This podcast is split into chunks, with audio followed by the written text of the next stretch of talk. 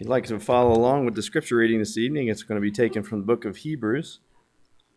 Hebrews chapter 12, verses 3 through 7 and verse 11.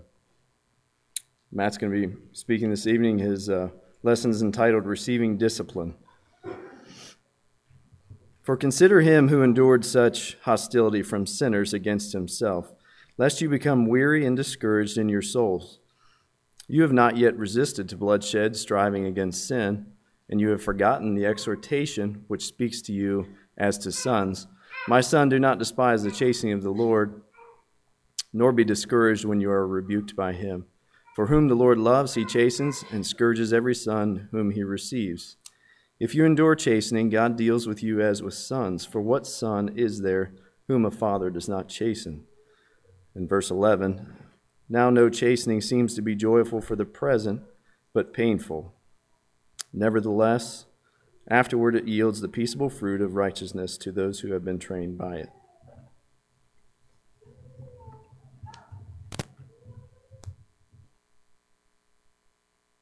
Morning. In that short scripture reading this morning, we were joking about.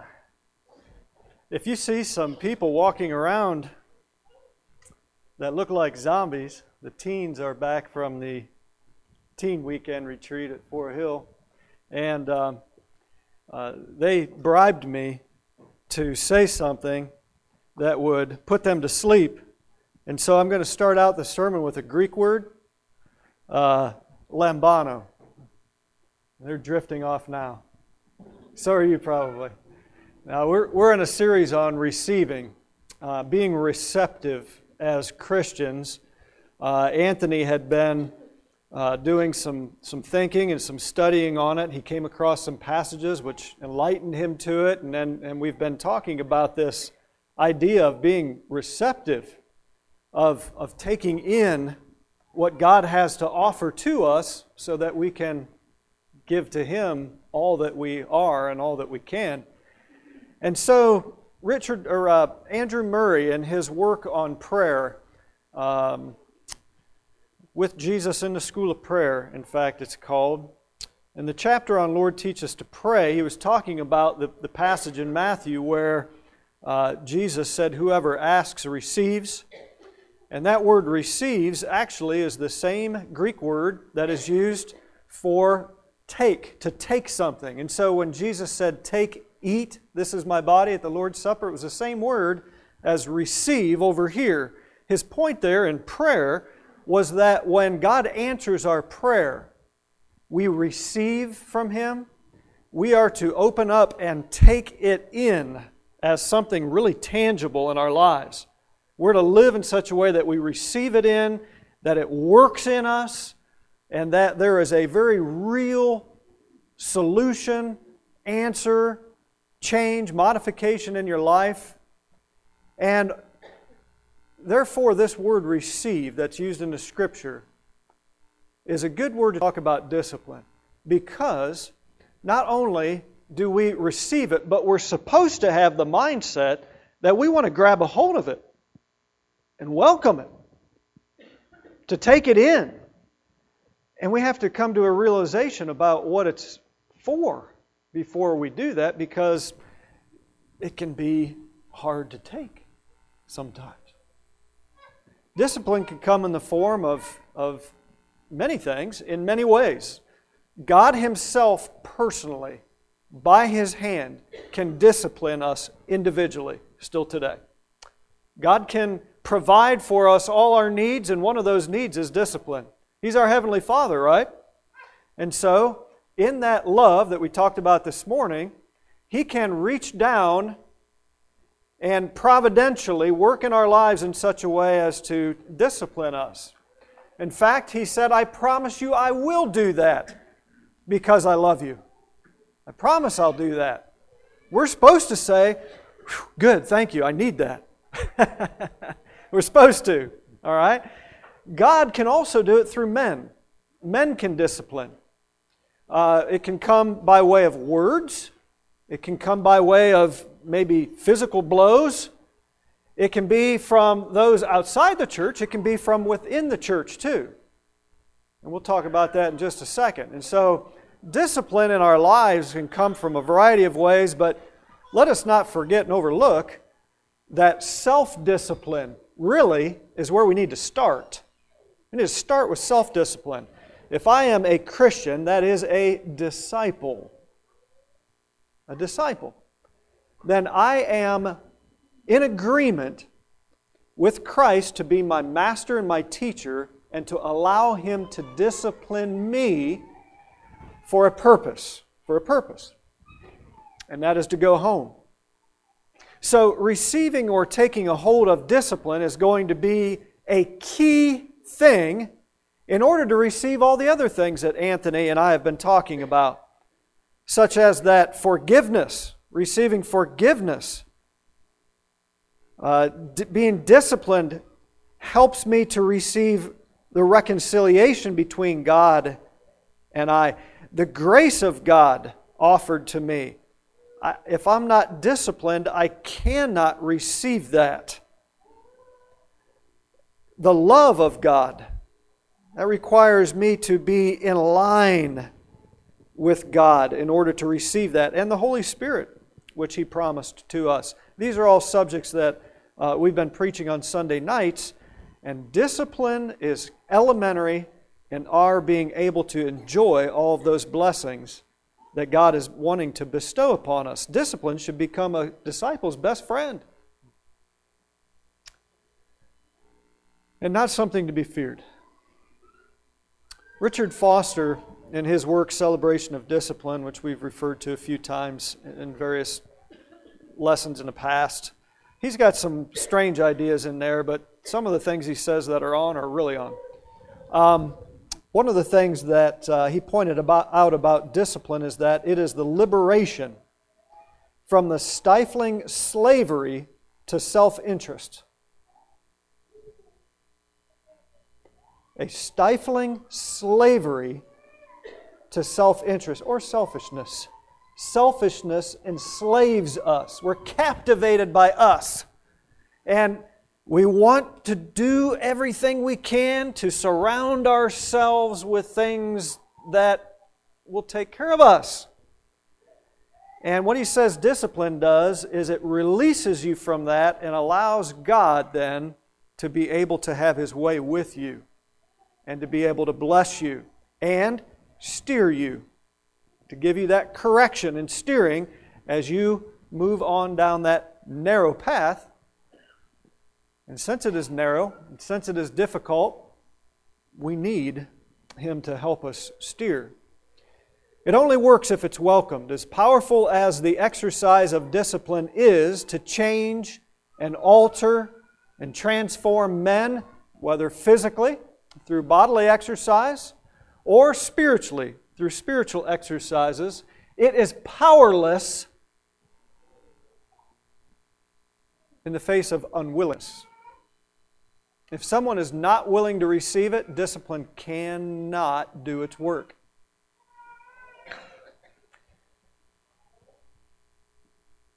Foster added that the primary requirement of a, dis- of a disciplined disciple is a longing after God. If you really want to come to know God, you will, you will enjoy whatever it is that is called knowledge or correction that will help you come to know Him better. If you reject correction and discipline, you're saying, I really don't want to know God that well. It, I would rather preserve myself and my feelings or my pride than I would to learn more about God or to receive any help from anyone because it hurts a little bit. Sometimes it hurts a lot. You see, pride and discipline cannot coexist. Arrogance and discipline cannot. Foolishness and discipline cannot. Worldliness and discipline just cannot coexist.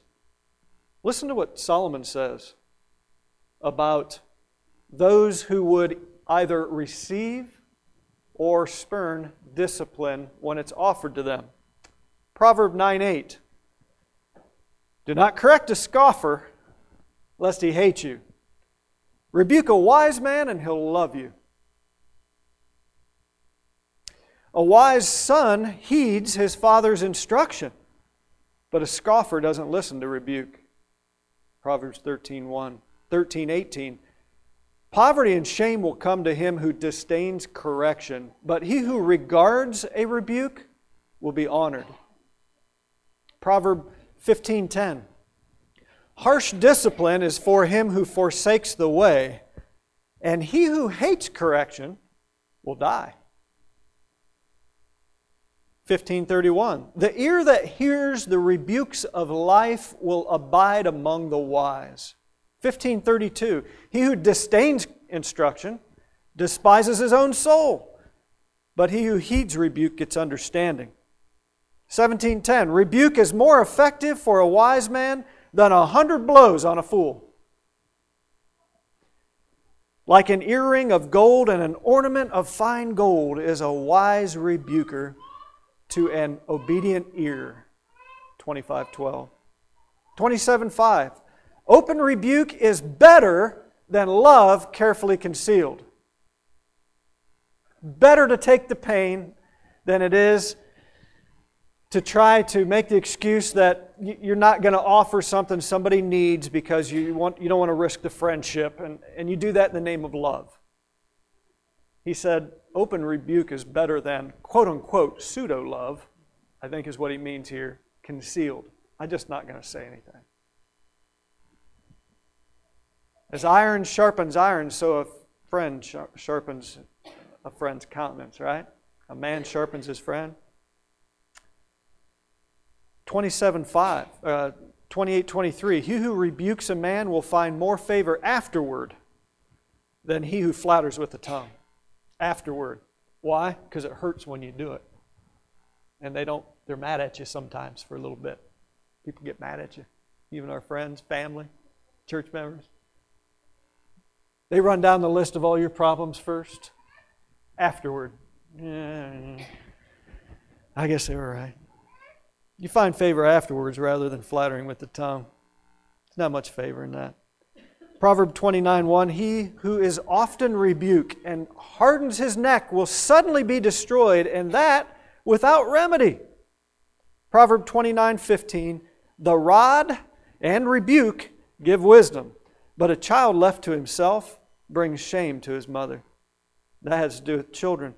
Ecclesiastes 7 5 It is better to hear the rebuke of a wise of the wise than for a man to hear the song of fools. Well, I narrowed that down, that list. You might be thinking, how many are you going to read? I narrowed that down to half of what I printed off in the Proverbs and Ecclesiastes just from Solomon.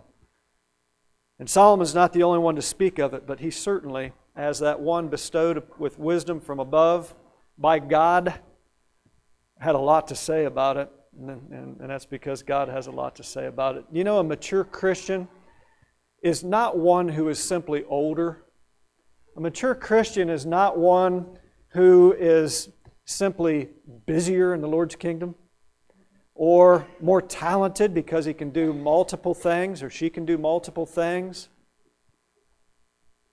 Mature Christian is one who is a disciple, and a disciple is a learner. That's the definition of a disciple.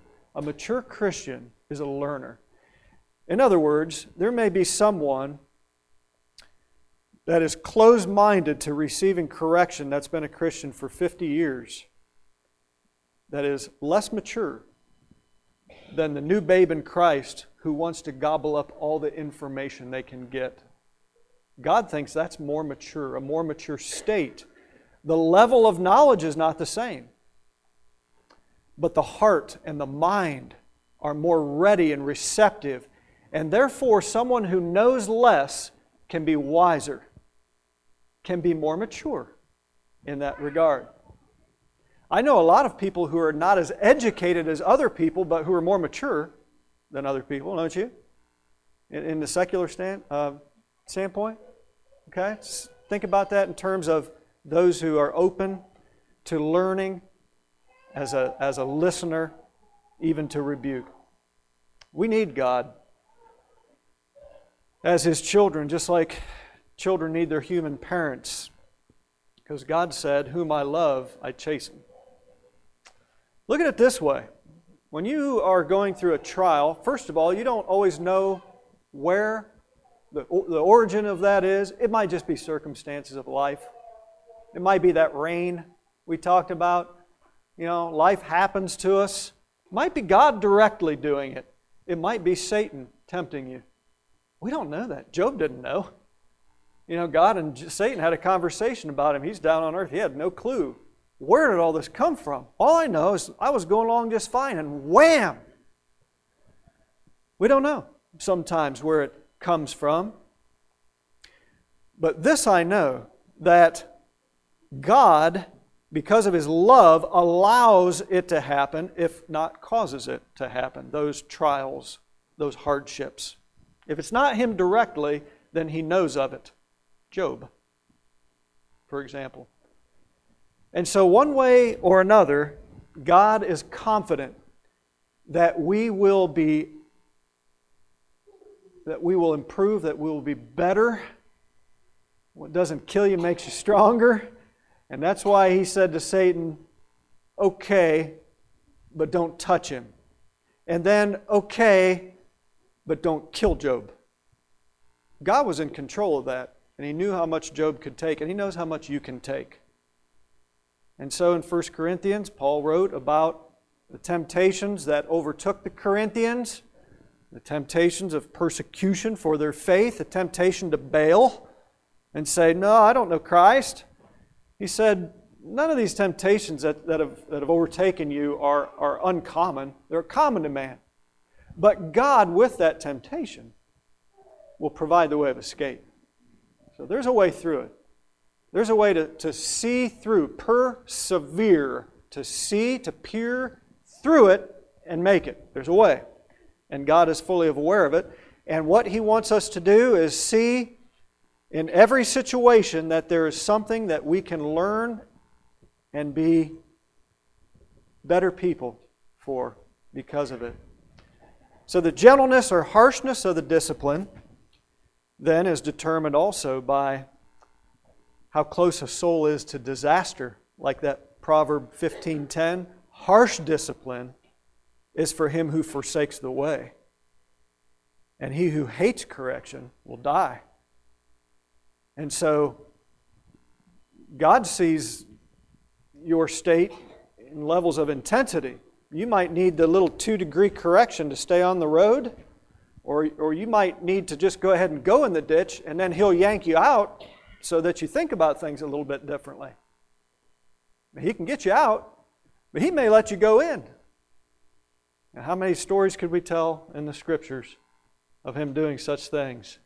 So that men, depending upon the mentality, depending upon what they need, which Johnny Ramsey defined as the grace of God, giving man what he needs, that discipline is God's grace being offered to us, even if it hurts harsh discipline.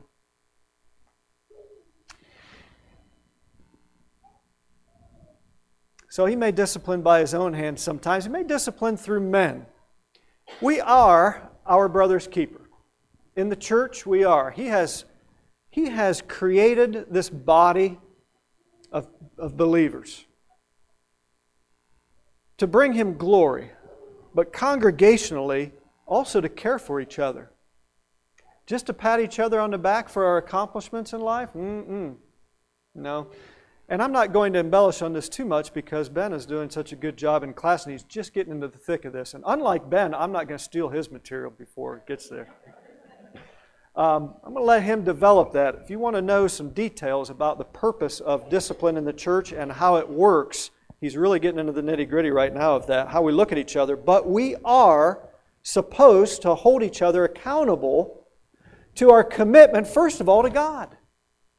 Now, if that's important to you, you will welcome someone approaching you, someone writing you, someone somehow gently offering you some kind of correction or harshly offering you some kind of correction.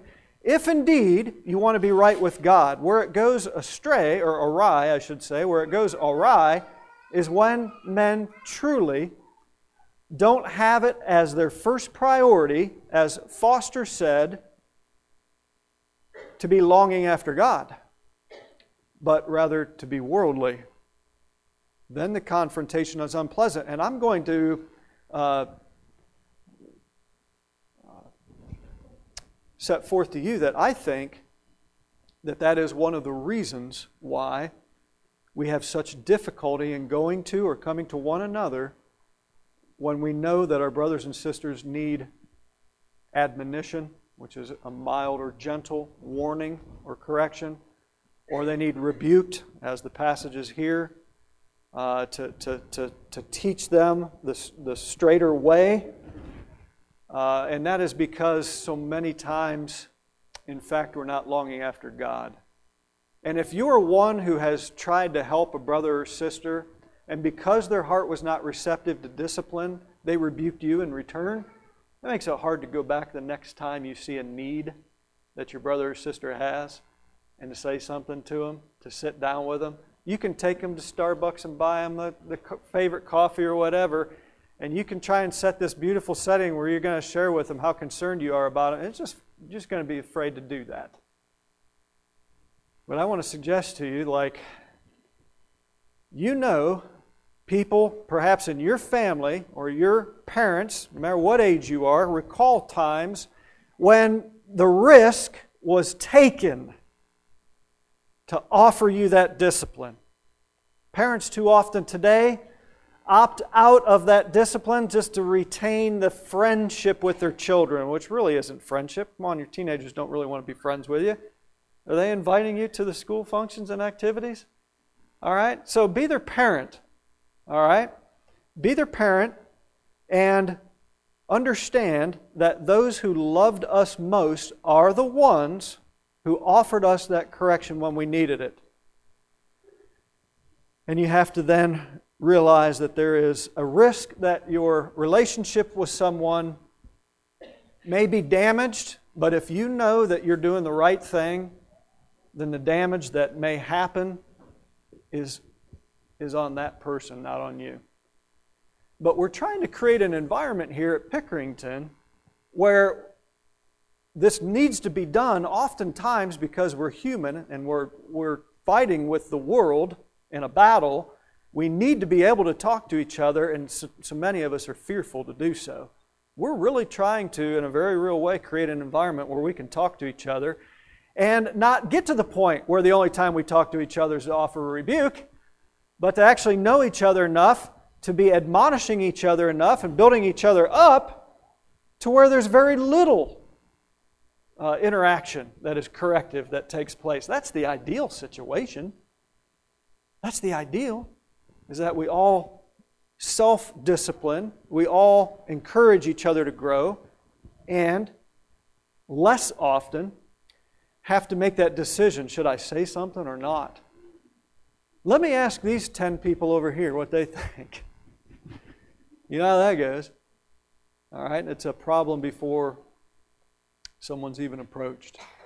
Well, I, I said I wasn't going to deal with that too much. I'll let, let that be hashed out in class a little bit more, but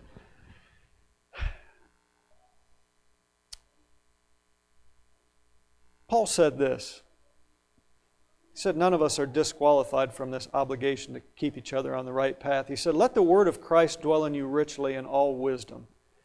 Listen to this teaching and admonishing one another in psalms and hymns and spiritual songs, singing with grace in your hearts to the Lord. And he said, All scripture is given by inspiration and is profitable for doctrine, for reproof, for correction, and for instruction in righteousness and this is spoken to all disciples. We're all responsible to be our brother's keeper, to discipline each other, and to be ready for that. In my personal experience, in my personal experience, I was kind of, I started laughing, although it's really not that funny. I started thinking about people I, I remember. Don't you remember when people offer you correction? You remember who, when, where, because it's uncomfortable. It's uncomfortable. I've been corrected by men and women both. I've been corrected by older folks. I've been corrected by children, some of whom were my own.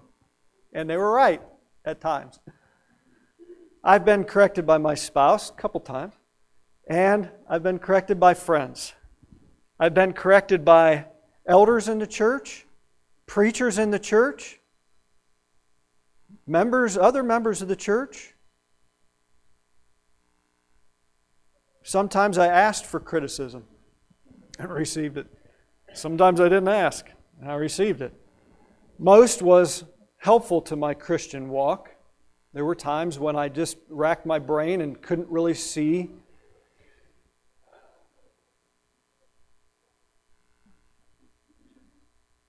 the, the, uh, the need for correction. Most of the time, though, thank you very much.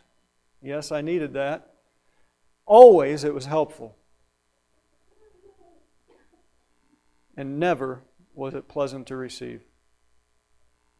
Never fun. But I took it for my own soul's sake. And that learning comes both in the form of just knowledge, comes from life experiences, comes from the Bible, it also comes from the school of hard knocks, and it comes from God and it comes from man. Whatever the avenue of discipline, it takes a little self discipline enough to receive it. If you can just, as a disciple, realize that God loves you, therefore He will discipline you. That your brothers who have obeyed the gospel and your sisters in sincere love of the truth, Peter said, when they come to you to, to, to correct, to talk about something in your life, they're coming to help you. Coming to help. And you can sift that information, and you can take it or you can leave it. But listen to it. To listen to correction is synonymous. To receive discipline is synonymous with saying, I want to go to heaven. If you want to go to heaven, then you're pursuing God. If you're pursuing God, you'll welcome help. And you'll realize, not too proud to hear what somebody has to say, if it'll help me. And if it, if it doesn't, if they're wrong, it's okay. The intention was there. It was wonderful that people love me. And that's as far as it really should go. But most of the time, we'll find the tremendous value in the insight of others, especially God. Every Christian has been given citizenship in heaven, and we don't want to forfeit our rights to our eternal home by disqualifying ourselves on bad behavior, by losing our rights to citizenship, or let's say by being written out of the will, erased from the book of life because we just were undisciplined and unruly and we brought shame to our Father. We don't want to do that. You don't want to do that, or you wouldn't be here tonight. And so open yourselves to discipline. It is the most important thing we can do to stay on course. It's the most important thing you can do as a Christian. It's the most important thing you can do as a husband, as a father, as a wife, as a mother, as a child, is to receive that discipline. Paul said, 1 Corinthians 9:27. that He beat himself up so that he wouldn't disqualify himself. I checked that word out this afternoon. Just thought, what does he mean? Buffet my body. Right? That's what we always joke about in the King James. It says, buffet. I buffet my body. What does it mean to buffet my body or discipline my body? You know what that word means? It means to punch underneath the eye to give a black eye. Paul said, I'll beat myself up if I need to so that I can stay on course for my eternal home. And if somebody else needs to punch me in the eye to keep me on course eternally, I'll take it. I'll take it. Hit me. So I hope that you have an attitude of receptivity, and Anthony will uh, wrap things up next week on this uh, receptive series of receiving. So if there's anything that anyone needs to do tonight to take a step forward with Christ um, or uh, in repentance or in prayer, uh, you can let us know by coming forward. You can find somebody afterwards, but do not let another day go by undisciplined. Let's stand and sing.